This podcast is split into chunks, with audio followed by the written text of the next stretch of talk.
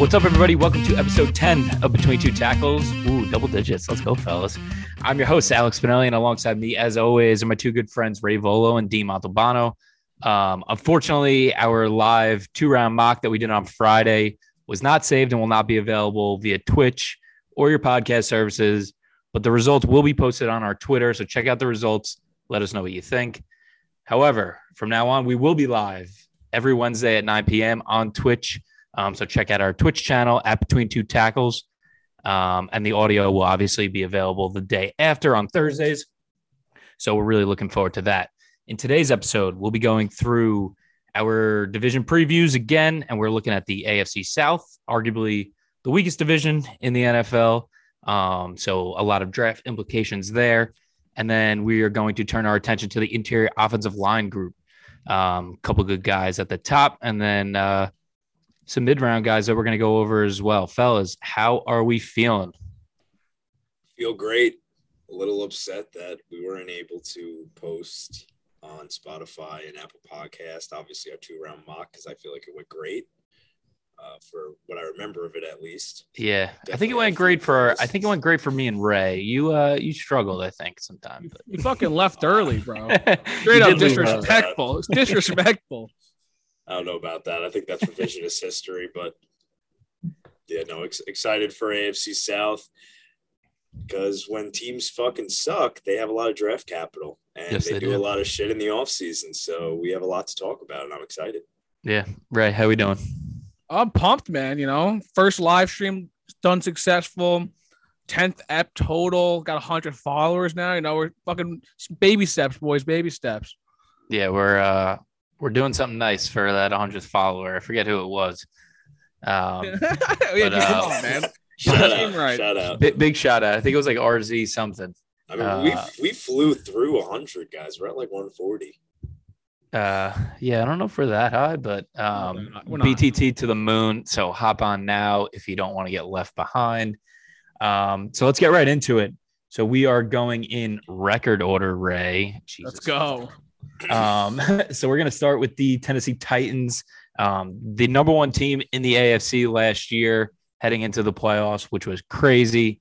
Um, they have seven picks going into this draft. They're picking at 26. Some areas of needs, linebacker help. They could use another wide receiver, some interior offensive line, and some secondary help. Um, don't have much left for them, um, but we'll see if they make any late moves. Um, some key losses for them. Roger Saffold along that offensive line and Jayon Brown also left to Vegas in that linebacker group. They were able to add Robert Woods, Austin Hooper, Jamarco Jones, and they retained Dylan Cole.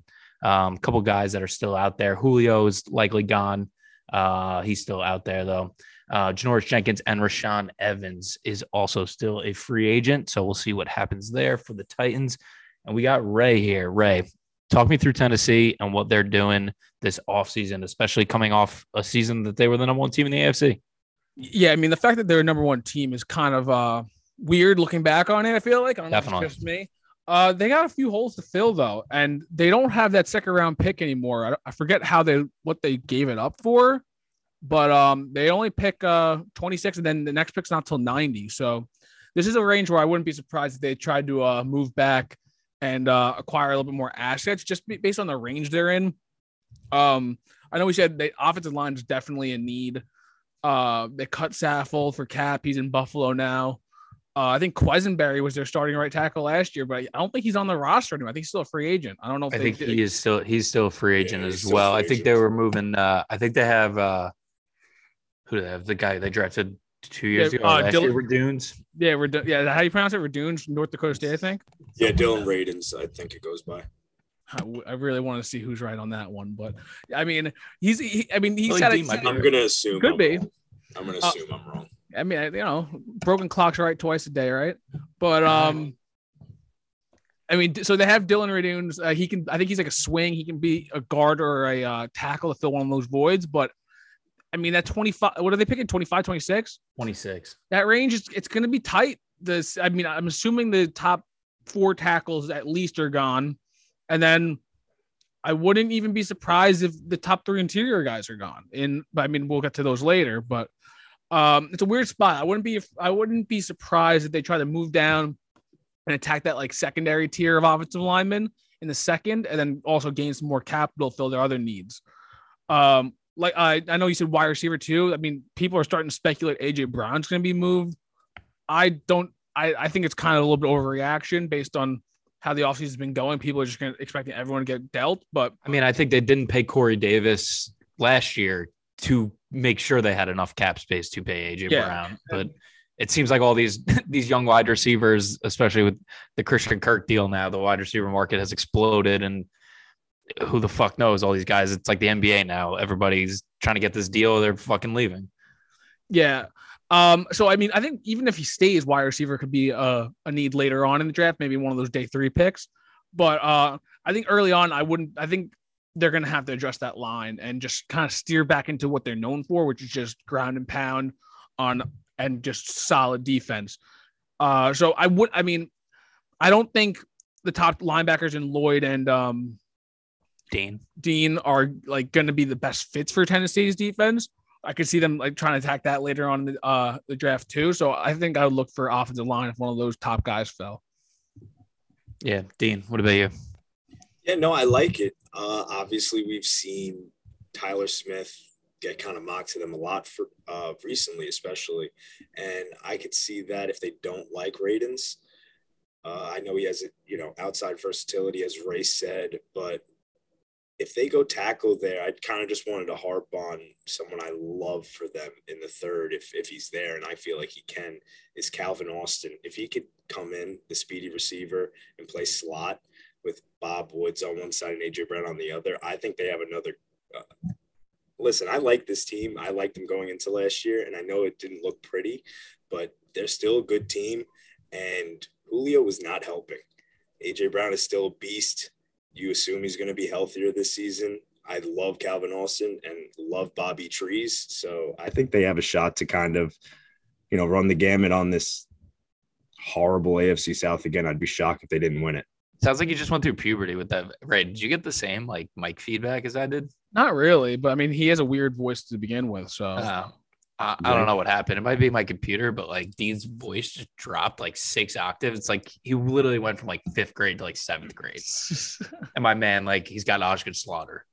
But um but I'm kind of in the same camp with you guys, especially with Ray, that those four offensive tackles are likely gone, and those three guards are maybe gone. Maybe they have a shot at I think like a I like a Zion or Kenyon Green, like may they may still Maybe. be around there, but I also think the secondary needs a ton of work. I mean, they drafted Caleb Farley last year, um, even with all the injury concern, and he tore his ACL last year. Um, really unfortunate. He's a good player, but just can't stay on the field. And then if Janoris is gone too, like the secondary is really, really thin. So I mean, they just the back end for a corner. I don't know they invested they've invested a lot of picks into that um the secondary though like they invested a ton christian i kind of like it this was a second yeah. round pick two years ago elijah yeah. molden he's the sl- their mm-hmm. slot mm-hmm. he was a third round pick farley like we said he was in the first i mean you can never rule it out but they've invested a lot in there where i think they kind of just had to let them develop and I really think uh, off the line where it's going to go, where they're going to look early and then defensive front uh, a little later on. Oh, one. That's what I was actually thinking about before. One name I like to throw out. Um, uh, what you call it for like a th- their third round pick if he falls yeah. there. Uh, Myjai Sanders. I think I would love his fit with this team. He just reminds me of a Vrabel guy. Uh, versatile, can be. He's a team first dude. He played out of position in Cincinnati. I think Vrabel would have a lot of fun with him in uh, on that defensive front. Yeah, get them in a little rotation. They they still got they still got some dudes who can who can get after the quarterback. I mean, they signed Harold Landry to that huge deal. I th- I still think Bud Dupree is, is on that team. He's a decent player. Yep. And obviously Harold uh, Landry's that dude. Jeffrey Simmons in the, in animal. The middle. Um, but yeah, I'm with you. It's gonna be it's an interesting it's an interesting spot for the Titans. I feel like this is kind of kind of all or nothing for them. Yeah because the AFC the AFC is fucking loaded. Their division's super weak. Um, so they probably they likely win the division um, with Indianapolis, but um, Tannehill's I don't know. I'm I've never been a huge Tannehill guy, but he he does get you to the playoffs for the for the past two years, but we'll see. Yeah, I don't see them looking quarterback in this draft. I think that I don't like, either. Like you said, I think that they're it's a win now. Like you gotta help, gotta get people who contribute and help Tannehill. Like whether that's the right move or not for the future, you just gotta do it. Right. I, I wasn't saying so much drafting a quarterback. Um, I was just saying that this team needs to make moves for for now. Yeah. This this team is in win mode, especially with with Derrick Henry getting hurt last year and like I mean, we always say it, 400 carries, 400 carries a year doesn't do you any good. Um, so we'll move on to the Indianapolis Colts. The Colts also have seven picks. Um, do not have a first round pick that went to Philly with the Carson Wentz trade. Um, they were really strapped for draft capital too until they traded Wentz to Washington and they got back at two and a three. They would have had nothing um, in the first three rounds. Um, so a team that is really needs to hit on these picks. Um, some secondary help they could use. They could use another offensive tackle, wide receiver help for sure, um, and maybe somebody to help out Darius Leonard in that linebacker group. They still have 22 million in cap, so we'll see if anything comes of that. Um, not too many notable losses. Zach Pascal went to Philly, and Mark Glowinski along that offensive line left. Um, and obviously the big quarterback swap, not swap, but um, Wentz and Matt Ryan is in, so we'll see how the Matt Ryan era is in Indianapolis. A few guys who are still left out there for Indianapolis. Eric Fisher, who I think they'll get a deal done. I don't know, but I, he played well for them last year at left tackle, so I think they would like to retain their left tackle. T.Y. Hilton, Xavier Rhodes, and Marlon Mack all still set to hit the free agent market. Um, to Dean, what do you like for Indy here? This is a team that was on the rise, and people thought Carson Wentz was going to take them over the top. Obviously, that did not happen. So now they're praying for Matt Ryan to take them over the top, which honestly, I'm a little skeptical about. Yeah, no, you touched honestly on most of it. I would say to recap their, you know, their off season, you really only need to say one thing. It's Matty Ice time down in Indy, which you basically touched on. You know me though, you know I'm probably going to talk a lot more than I should, but other than that, they do, like you said, they were able to scrounge up and get seven picks thanks to that Wentz trade. Uh, but sadly, none in the first, only two in the top 100.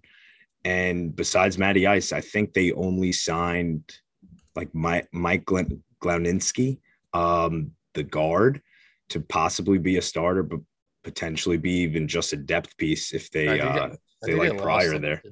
They got Yannick Ngakoue too that Rocky Rocky in for Yannick trade. So they got help. Oh yes, well, I'm just talking signings wise. Oh, okay. Yeah, they, that yes. was a very good trade for them. I like that. Yes, they they were able to get a, get Yannick, but on the free agent front, they, they didn't really do anything else besides that. You know, they you went over the losses. Really, that like I said, there's not much to say. They have a they still have a really good team, and if Matty Ice can you know, pull off some miracles with Pittman. Hopefully, Parris Campbell is healthy for the first time in his life, and they just go nuts and run it with Jonathan Taylor, and he just goes off again. But uh, I, I mean, I do have two guys that I love at 42 and 73 for them, and I think would be instant impact starters and potentially help them, you know, bring up a, a surprise season. And that would be probably Skyy Moore, 42 which I, I believe he'll be there. A lot of people starting to mock him higher. A little speedy receiver to uh, pair with Pittman, I feel like would be perfect. And then, you know, we like this guy here on BTT, and I think he'll probably still be at 73, which is crazy in my opinion. But Abraham Luke, Lucas out of Washington State would be awesome for them. Maybe not the perfect scheme fit as far as obviously running the ball. He's not the best, you know, run blocker in prospect that would probably be in this area, but has great, great prowess and experience in pass pro, which they'll need to do to help Matt Ryan and keep sure he's standing. Yeah, I, I mean, I think Abe Lucas, you know, like you said, maybe not the best scheme fit, but going to this offensive line with these vet, with some of these veterans, I mean, offensive line is collective, so it's collaboration. So I think he'll be able to. He would definitely be able to fit in seamlessly. Um, I think I really like a guy like Kyler Gordon, maybe at uh at 42. I know he's going to f- start to fall a little bit. Didn't really test that well. Um, but I think in their defensive scheme, they like to be extremely physical with their corners and their secondary, um, and let that pass rush get after it. So I would love him there, honestly, for them. I think that would be a steal, honestly, at 42. I think the the numbers don't tell everything about Kyler Gordon. Ray, what do you think with with uh with Indy? I mean, I think it starts at left tackle. They got they got to do something there. I mean, like you said, Fisher's still out there. I think it just makes too much sense. You have the money, but I will say this about Indy: they are one of the best run organizations. They always have flexibility. They're a little light on uh, draft capital now, which makes it a little uh, interesting, just because they have some they have some holes. Kyler Gordon would be good at 42, but I do think they need if they if they don't get Fisher, you gotta get a tackle in there, and um, they also need weapons. Par- like I mean, Parris Campbell, my boy, but hasn't stayed healthy. Kind of, I think he's he's a good he could be a good piece on like jet sweeps and taking the top off the defense with that speed. But you gotta get a true route runner in there opposite of Michael Pittman who can make some shit happen. Yeah, I'm I'm really assuming that they bring Fisher back. Um, I think the the majority of their cap that they have left is going to go to him. Um, because I don't know if you want to bring in a guy at at 43 or maybe draft a guy in the third round and bring him in to be your starting left tackle. Yeah, they, um, it's not a good idea. Who knows? Um, but we will see. This is a new new stop for uh for Matty Ice. So the uh the Atlanta ride is over, sadly, but we'll see. Matty Ice in the uh in the AFC South.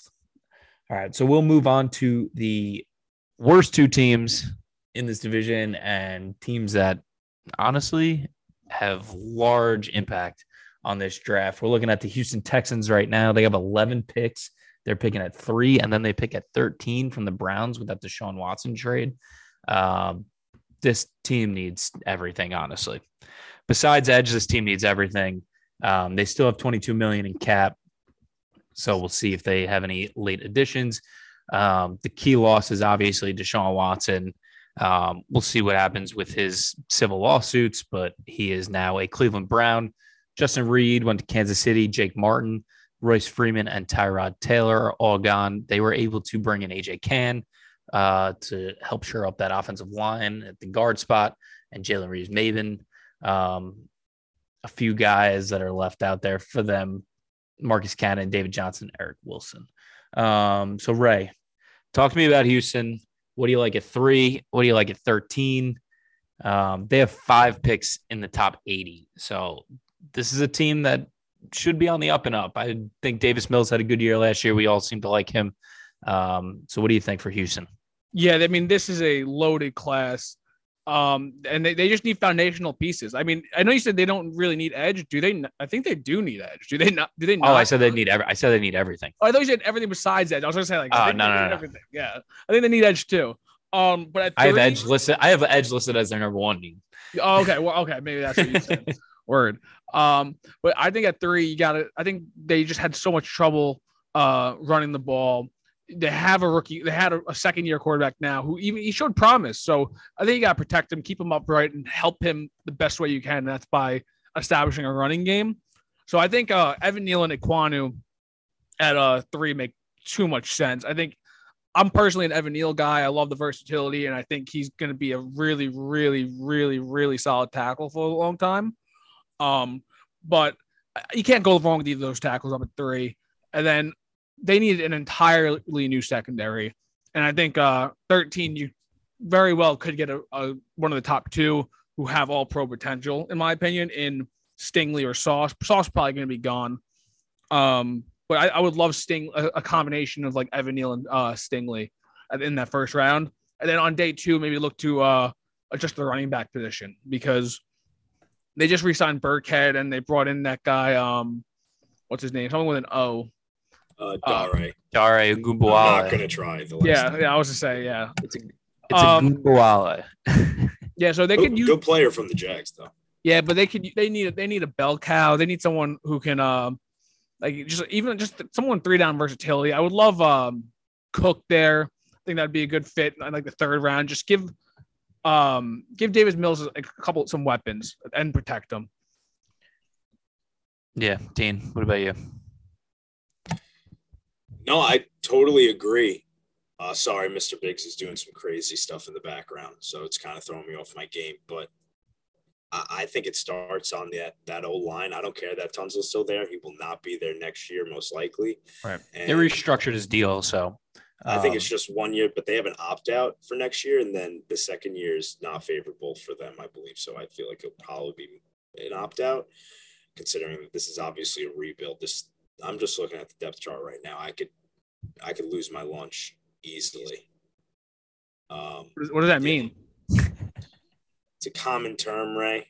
Come on. Can you de- can you define it? I've never heard that before. I don't know what it means. I don't even have a guess. Oh, I think you may have called their team fat. That's what I. That's the first I thought. No, lose my lunch like puke. Like I'm gonna vomit. Oh, okay. Word. Lose okay. my lunch. Jesus Christ, right?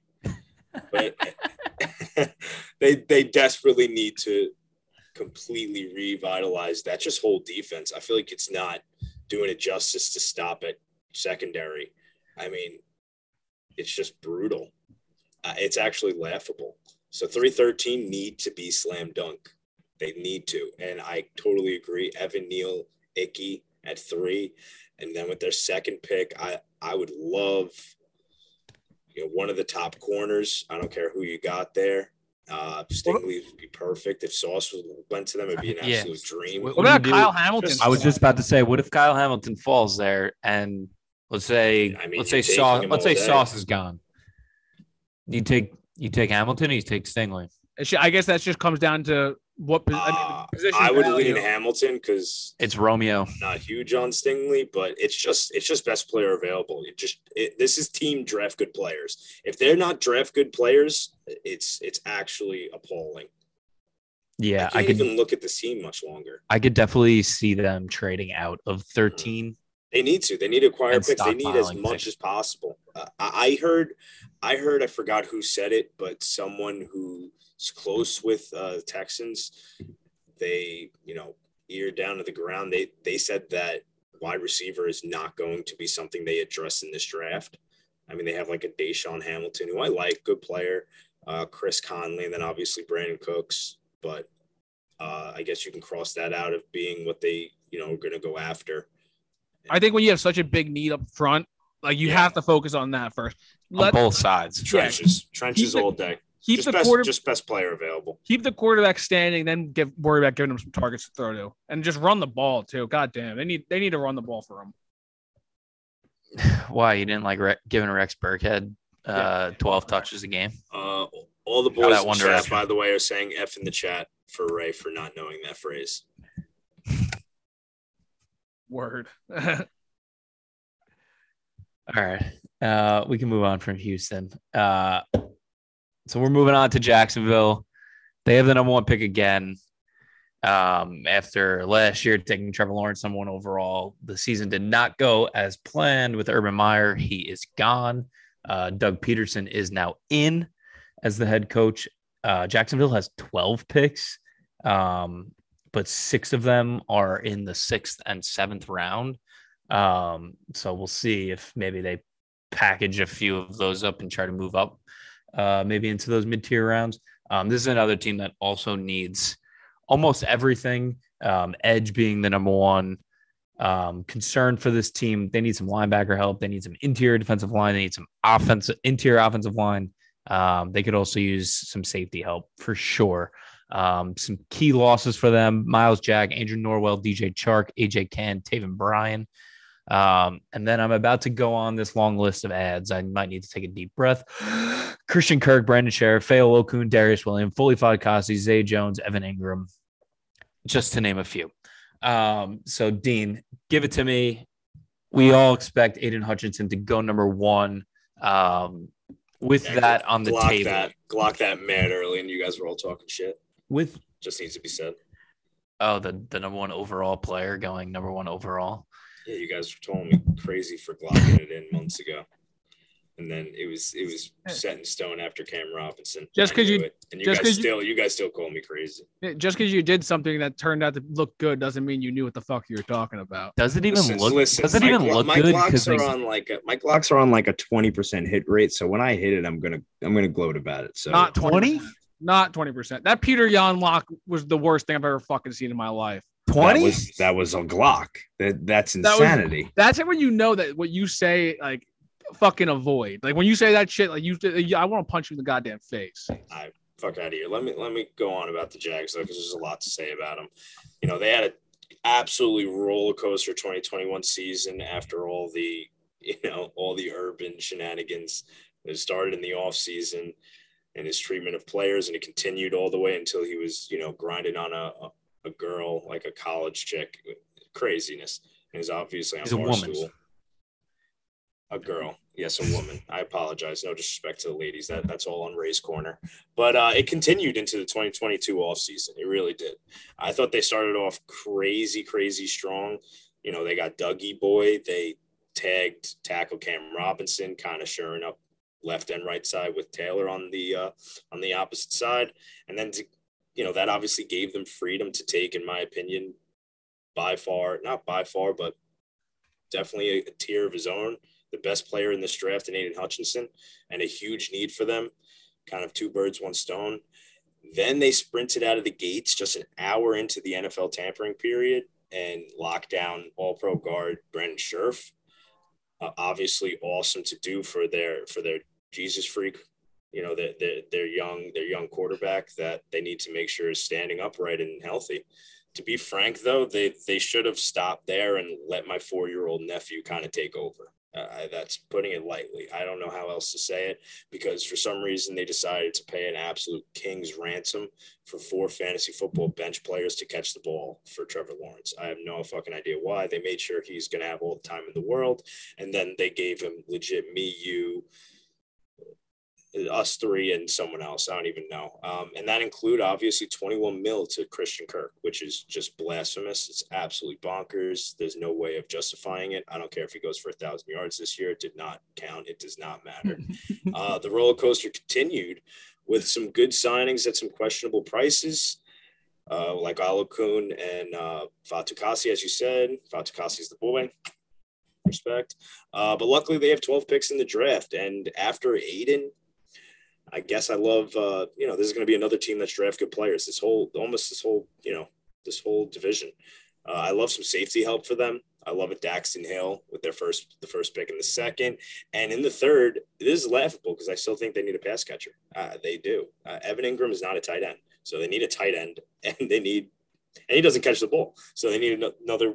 They need a tight end and someone to catch the ball who they paid someone 10 million to do and he's not going to do it so and then in the third i love like david bell or trey mcbride uh, David Bell isn't going to be the flashiest, but he works just like a tight end in the sense that he can be a security blanket for Trevor. And obviously, Trey McBride is is pretty consensus number one overall tight end. So that that's what I'd like to do for them in the draft. Yeah, Ray, what do you think about the Jacksonville situation? Yeah, they're uh they're kind of tricky because they don't they have so many picks loaded on that day three. I feel like that kind of the position where you can go like just throw fucking darts at some of those uh positions where like it's deep in, throw some darts at a wide receiver, uh, throw some darts at some of the tight ends out there, maybe get some D tackle help there. So you know those positions that aren't like maybe the most highly valuable. And then early on, Hutchinson going one, like we said.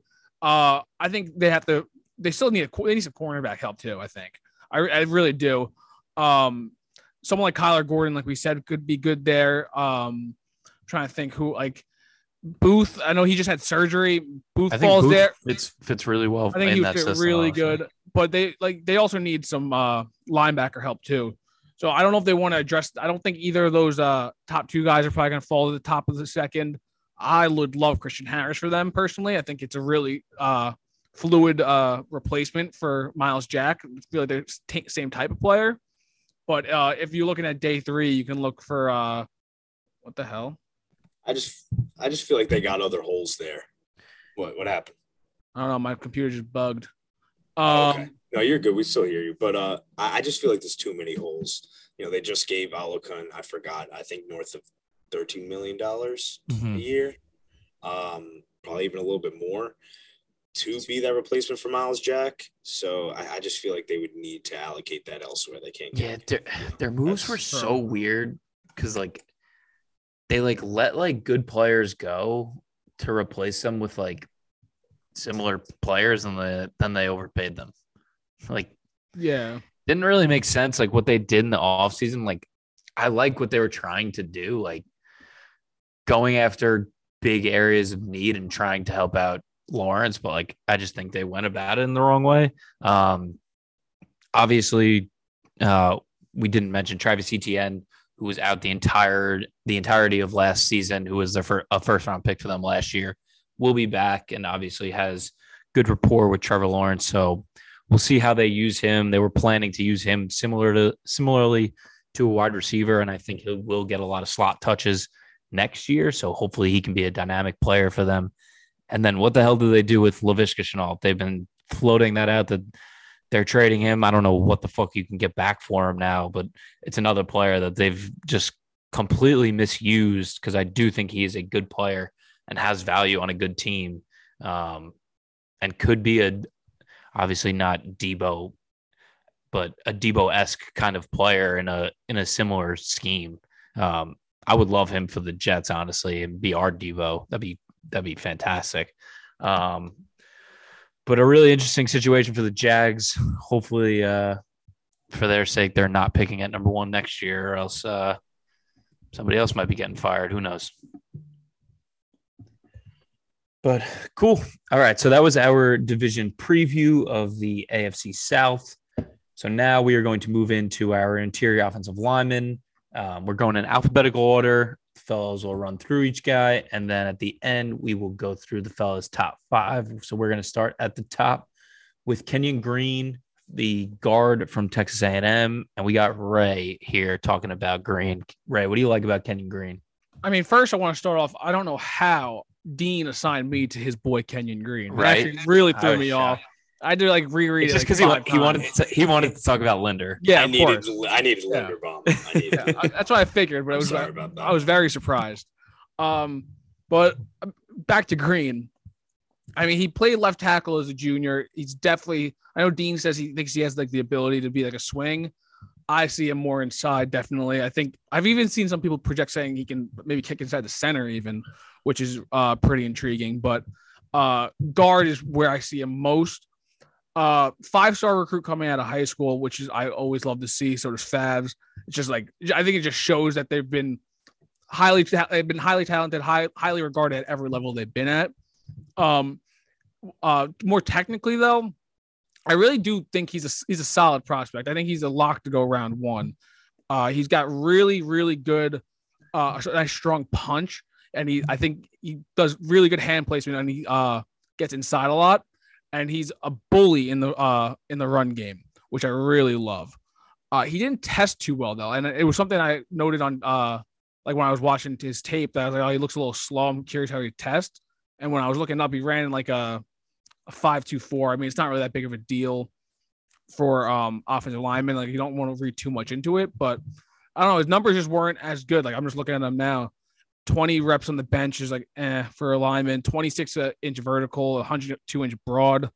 It's just a little bit lack of uh explosiveness, I guess that kind of tells you, which is a little could be a little concerning, but I think he'd be really good for the Titans at 26. I think that's a really good fit where he can start immediately and just do what he does best. Yeah, I mean, this was one of my honestly one of my favorite tapes to evaluate of all the offensive linemen. Um, I know you said that the numbers in his combine weren't great, but when you watch him, um, definitely doesn't start up top. It starts down below. Hey, um, but this guy's legs are fucking amazing. Like when he gets set in his stance and he's engaged, he doesn't give up ground ever and he's always moving forward. He's mo- always moving to the second level, um, which I love. And like you said, the the strong hands. Um, I think this guy is just as solid as they come, and he's going to make a team really happy in the in the late first round. I think this guy's a steal in the twenties. Honestly, maybe not. Um, maybe he won't be an All Pro, but this guy is going to be a solid, solid, solid ten year starter automatically. Uh, Dean, I know this is your boy too. I, I know we've always uh, agreed on Kenny, but uh, tell me what you like about Kenny Green. Yeah, no, Ken, Kenny's a beast. Uh, loved his tape. He was one of the first tapes I uh, watched actually when we started this podcast and we started this process. And that was indicative in our first first mock draft. Obviously, I, I, mean, I, I, I virtually saw no flaws. I, I just thought, and I kind of think it all starts at that base. He's a guy. I mean, he's six four, but I saw very very rarely he not have leverage and him not be the low guy, which gets me aroused. And then he also has the power in the run game, which, you know, Ray already said. Love him. And I think that, I, I mean, I said it earlier on in the process that his absolute floor is 23 to the Cardinals, but I could definitely see him getting a little bit past that. And I agree to the Titans would be a dream for them. Me. I know he. I just see a lot of similarities between him and Vera Tucker. I think he's a little bit uh so much. I I, I know it's an easy. Not as explosive. Just like left, yeah, just a left tackle kicking inside the guard, and like you said, definitely not an explosive, and uh, probably as much of a natural athlete. But I do see a lot of comparisons just with their technique and uh, like punch, like I was saying. I love it. Uh, so we're gonna move on to Ray's boy now, but we're gonna have Dean start. We got Zion Johnson uh, out of Boston College. Dean, talk to me about Zion. Yeah, no, he's a beast. He has great length. He's an athletic freak for 6'3, 314. And he amassed both experience in guard and tackle uh, at BC. I believe it was, well, he had over 2,300 snaps. He had over 2,300 snaps, which you love to see. And thanks to the Senior Bowl, Zion has been a massive, massive riser during the draft process. He's someone who is more touted at the back end of the second, and now he's I see him as high as going to 14 to the to the Ravens, which is a great fit. That would even be cool to see. But uh, and down in down in Mobile, it's good to even talk about the fact that the Jets staff had him down playing center, and he looked fairly comfortable. You know, he's a dude who could theoretic, theoretically play anywhere on the O line, and teams fucking lose their minds for guys with that kind of versatility. And you pair that with his NFL readiness, which thanks to the pro style offense that BC uses, he has. And yeah, I see why he's, I mean, a pretty consensus top three, top three interior linemen in this draft. And a lot of guys, a lot of guys have him sneaking into number one in that list. And I see why. Yeah. Right. Talk to me about your boy. Yeah, no, I, I love him. Um, I when I first watched his tape, I was like, this guy's there's no way this guy makes it out of the first round, and I still uh I still tend to believe that. I think he's gonna go before Kenyon Green. I think the versatility is a lot to do with it. Like Dean said, uh, left tackle, left guard, right guard, I believe, and now they're even trying to kick him inside the center. But there's really not much he does bad. He's strong as an ox. He's really a really good anchor that holds up against power, and he can move really, really well in like in a run blocking like wide zone scheme. Still wouldn't be pissed if the Jets got him, but I think it's obviously unlikely now. Uh, but yeah, I think he's gonna be probably. I think he's could be a potential Pro Bowler. Cool. Uh, so our next player we're looking at is Darian Kinnard, the offensive lineman from Kentucky. Ray, I know this in our back in our first episode, our first mock. This is a player that you mocked in the first round, um, but talked a lot of shit about him. Um, so tell me, tell me what you like. Tell me what you don't like about Darren Kinnard.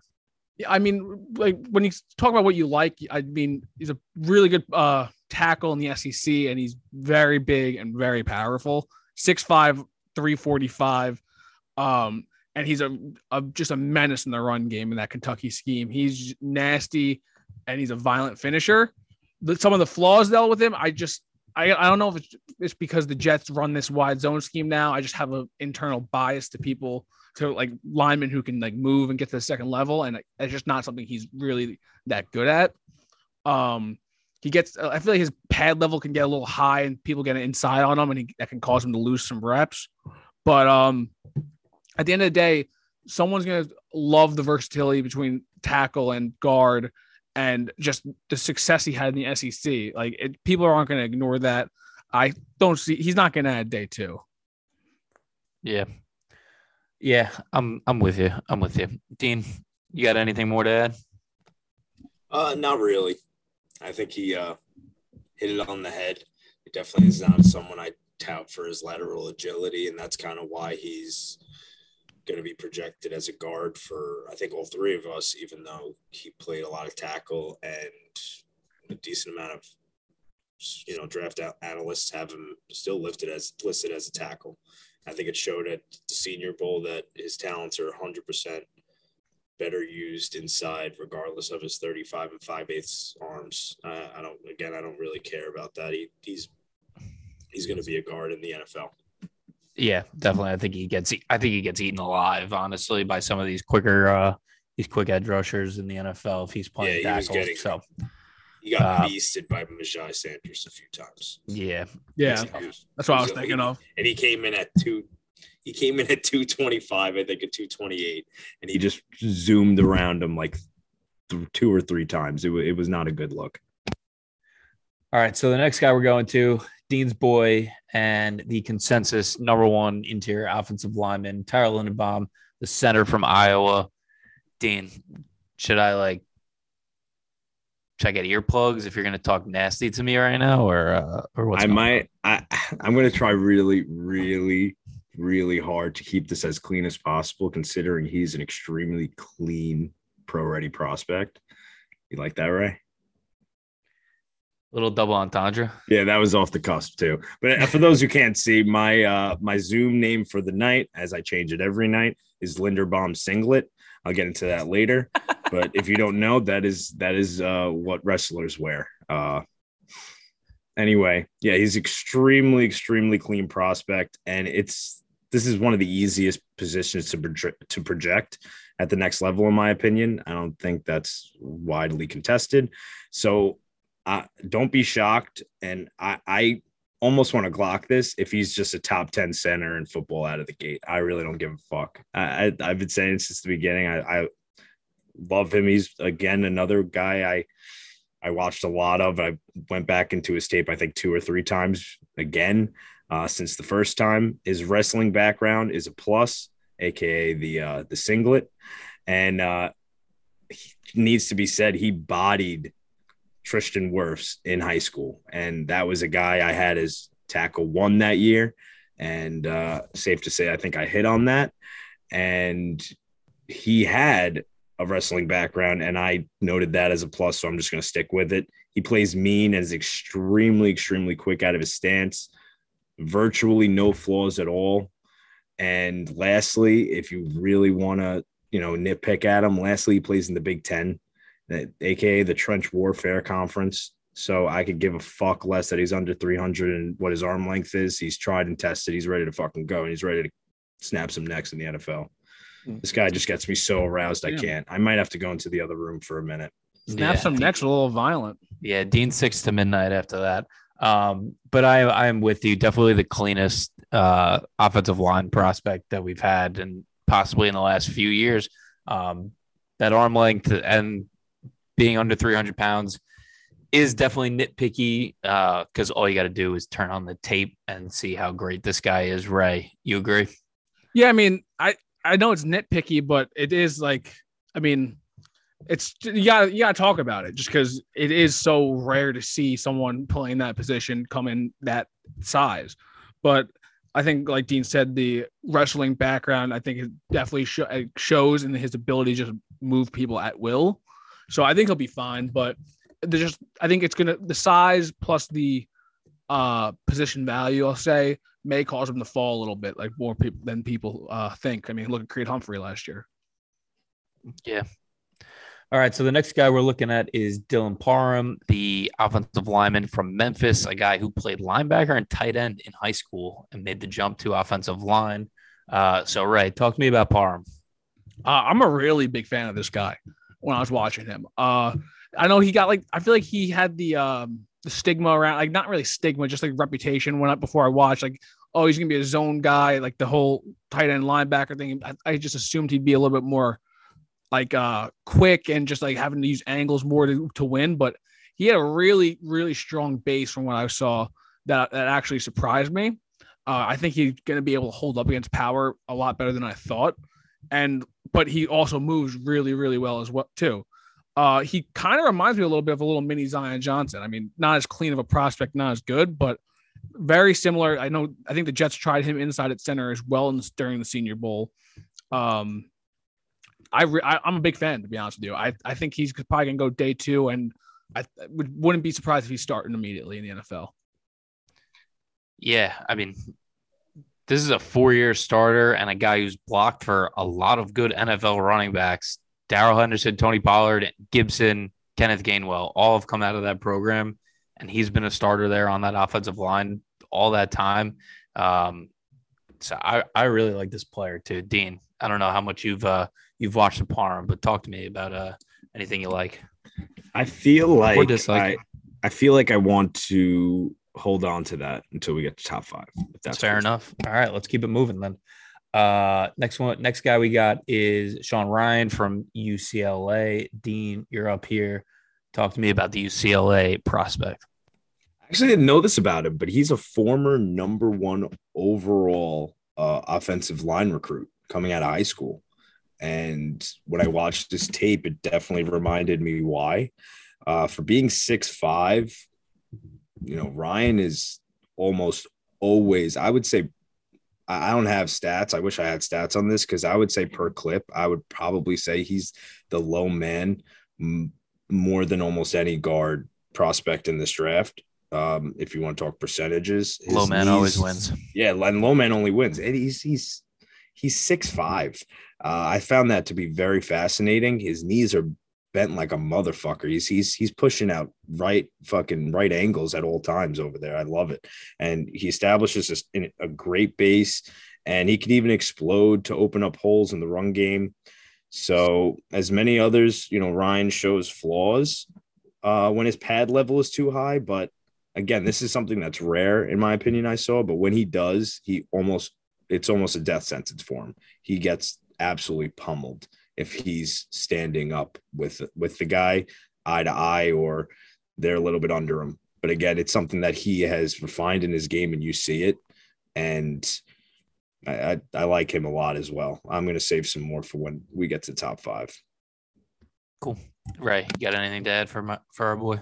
Yeah, um, I would just say that I I feel like out of all these guys, I'm almost most confident saying that he has that swing tackle ability, just based on his uh his tape. And also one other thing, just for someone who ran a five two five uh 40 and who's listed at six five three twenty one, I wasn't expecting him to look like he's like a fleet of foot, but he very he surprised me. He was um a lot quicker than I expected when I watched when I was watching him on tape. And then uh one last thing before we get over him, ESPN had him ranked the 14th offensive tackle in the class, not number one. So thought I just wanted um, to do a fact checking, and like I was surprised. At real? Oh.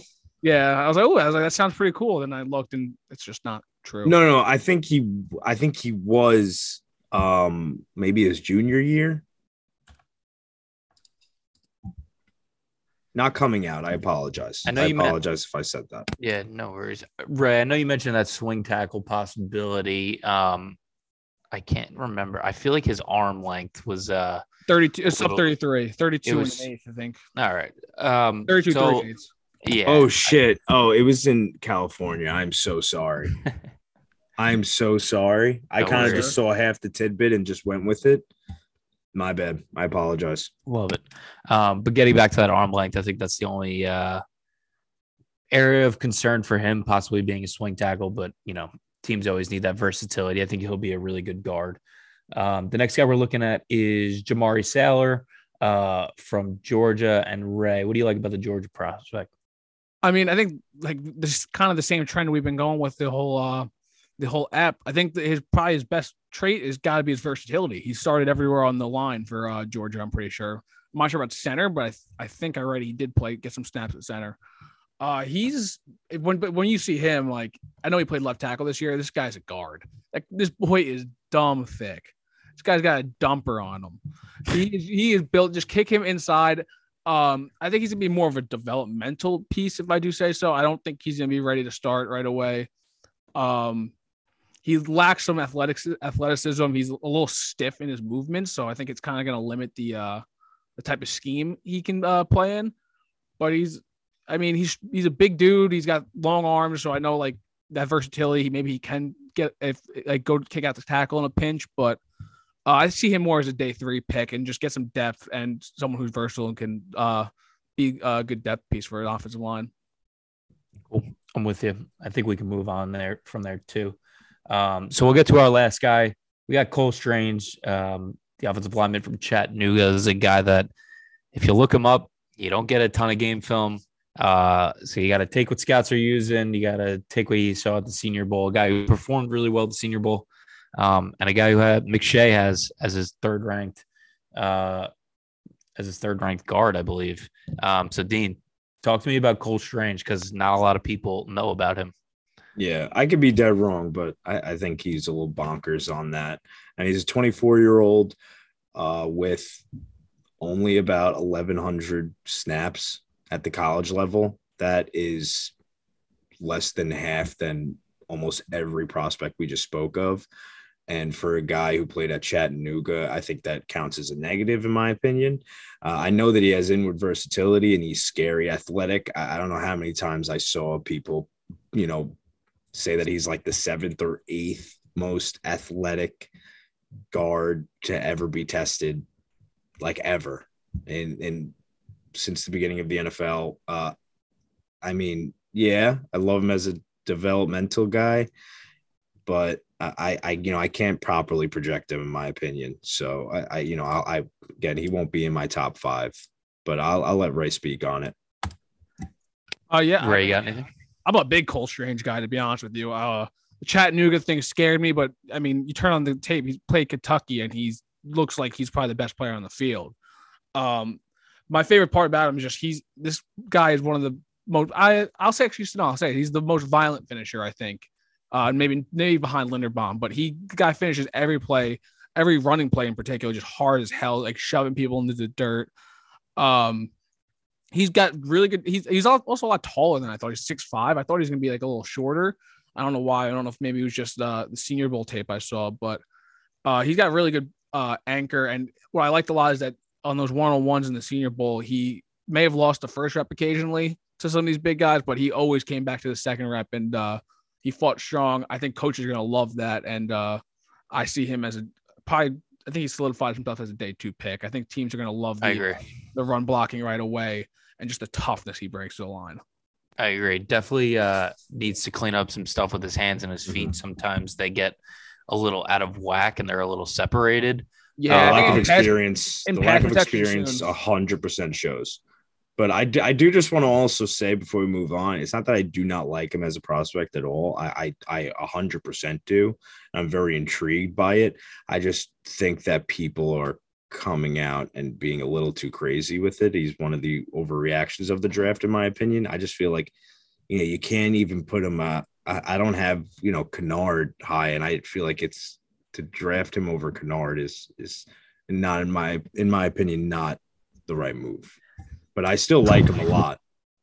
But I don't know. I mean, I think I, it, I, it was really good. You. He's not going to make it out of day two because people are just going to be obsessed with, you know, the the Pro Bowl stuff. And yes, he is a very violent finisher. I just, I mean, I, don't just, know. I just need to see more. I think it's tough to say that, like, because I think, like, in the Jets case, I don't even think Kinnard's going to be on their board, and I think uh, Cole Strange is probably going to be pretty high if I had to guess.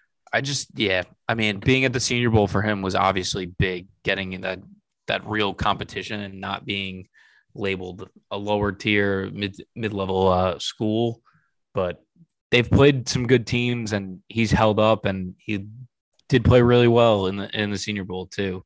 Um, so I don't know if it's if it's overreaction from from scouts and GMs talking about this guy. Um, but I think he's done enough as, as a redshirt senior. I mean, I think he's got enough film for them to watch and for them to make a, a good decision. Oh, believe me, I'm sure they have a ton of stuff that they can watch. It's just we definitely can. I mean, we'll see what happens, but like I think he's going to start it right away too. I I I, much, I, uh, I could see I could see no, him going over. I, I mean, I, I see I see him lose with his hands and and and leverage. Uh, from what I saw, and uh, I think when he squares guys, that's just up, ex- though, that's just experience issues. I, I think that he can be a starter fairly quick, but it's going to take a year or two, in my opinion. I think when I think when he gets his hands like on the inside and squares defenders up, I think he, I don't. It's hard to see him lose reps when he does that. I think he does a really good job. Um, I don't know. I think I really like him as a player. To be honest with you, I think yeah, it'll be interesting because I mean, honestly, I would definitely pencil him in in the draft ahead of Kinnard, and I think he has a chance of going ahead of Rhyan and Parham too. I'm not sure if he's going to go ahead of Kinnard. Let me just clear that up. I'm just saying, me personally, like I, I mean, we'll get to it, but yeah, I don't know. I think he does. We'll see though. I think that tackle versatility for Kinnard um, and just the SEC competition is just going to be. I think a lot of like win now teams are going to uh, covet that a little bit more personally. True. All right, a couple other guys we didn't mention: Ed Ingram, Spencer Burford, Luke Fortner, and Cam Jerky Jurgens. Mm-hmm. Love that fucking guy. A lot of people are talking about him uh, really highly right now. Big, big time increase. Uh, apparently, he just absolutely murdered the interviews. Like every team is fucking in love with this guy. I love that. Um, I actually did watch his tape for a little bit. He's a good player. I also really like Luke Fortner. Uh, when I was trying to watch Kinnard, I kept coming back to Fortner because that guy's a good. That is guy's a really really solid player maybe a day three pick, but he'll be in a rotation, could be a starter. Um, but cool. So let's get to the fellas top five. Who wants to go first? Uh, I'll start. All right. Love Give it. it. to me, Ray. Uh, five, I got Dylan uh, Parham. I think he's like I said before. I think he's going to come in and be compete for a job right away. I think he probably will start. Uh, I think I love the guard center versatility and just the experience he has. Uh, four, I have Cole Strange. As I just mentioned, I see him as a day two pick, immediate starter, and just an absolute monster in the run game. Uh, three, got Dean's boy Kenny Green. Just so, really solid tape, really strong hands, and just uh, I think he's gonna be a first round pick. Zion Johnson, number two. Uh, I see him as a potential Pro Bowler in the future, uh, captain of the offensive line and just got versatility to go play all over. And then one Linderbaum, like Dean says, I think he steps in and he's probably a top seven tack uh, center right away. Sweet, Dean, give me your top five. Love it. Uh, so I'll make this quick. I feel like from Parham, Kinnard, Rhyan, and Strange, I see them to be very, very close. So because of that, uh, the differences in rank for me is going to be very, very simple. It's just versatility. I think five, I got Rhyan for that outside versatility out of UCLA. I really see it, you know, rainy day. I, I love people going to love him as a depth piece if, you know, behind that tackle and guard spot.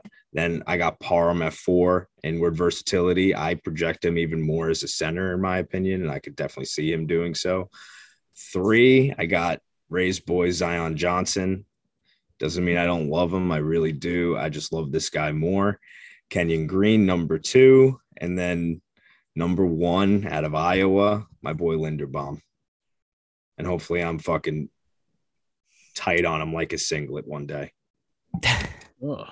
Hopefully, uh, I mean, there have been some rumblings that he, he might fall to round two. So uh, Keep your eyes open at I just want to say Keep your eyes open at 35. I just want to say there is less than 0% chance that happens. Yeah, I don't I'll do something crazy if that happens. I heard McShay say or or uh McShay, I think. I wasn't sure if it was him or Kiper say five to ten percent, and then someone else said five to ten percent. I don't know why that percent's being thrown around, but it's blasphemous. He will not. He there's no shot he falls out of the first round. I mean, it's teams, five to ten percent. It's not that much. I know, but teams saw the huge mistake they made with Creed, and he would be if in a redraft he'd be a top 15 pick easily. And I mean, when I watch when I watch Linderbaum's tape, it's just I don't see how it doesn't translate to exactly that. They know what they're gonna get. I, I just just slam dunk pick. He's not gonna fall out of the first. Sorry, Dean. I'm just holding out hope for the Jets. Jeez. I fucking want him more than anything. Fucking take him at 10. I don't even care. I, I, I, honestly could see them taking him at 10. So um um bust. That remains to be seen. Uh yeah, I don't know. I'd talk myself into it eventually, but I would have some some dark things to say. Um, all right, cool fellas. Appreciate that. So that'll wrap it up for us here on Between Two Tackles. Thank you for listening. Hopefully, you enjoyed our AFC South division preview and the interior offensive line rankings. Come back next week. We will be live again on Twitch at 9 p.m. Wednesday. Um, so make sure you check us out. If not, we will be on Spotify and Apple Pods as always. Next week, we got the NFC South, and we're taking a look at the interior defensive linemen, a lot, a group that has a lot of studs. Um, so come back for that. As always, please rate and subscribe to the pod and follow our Twitter at Between Two Tackles with the number two, and stick with us as we go through the 2022 offseason. Fellas, appreciate you as always. Yep, pleasure. Peace. Peace.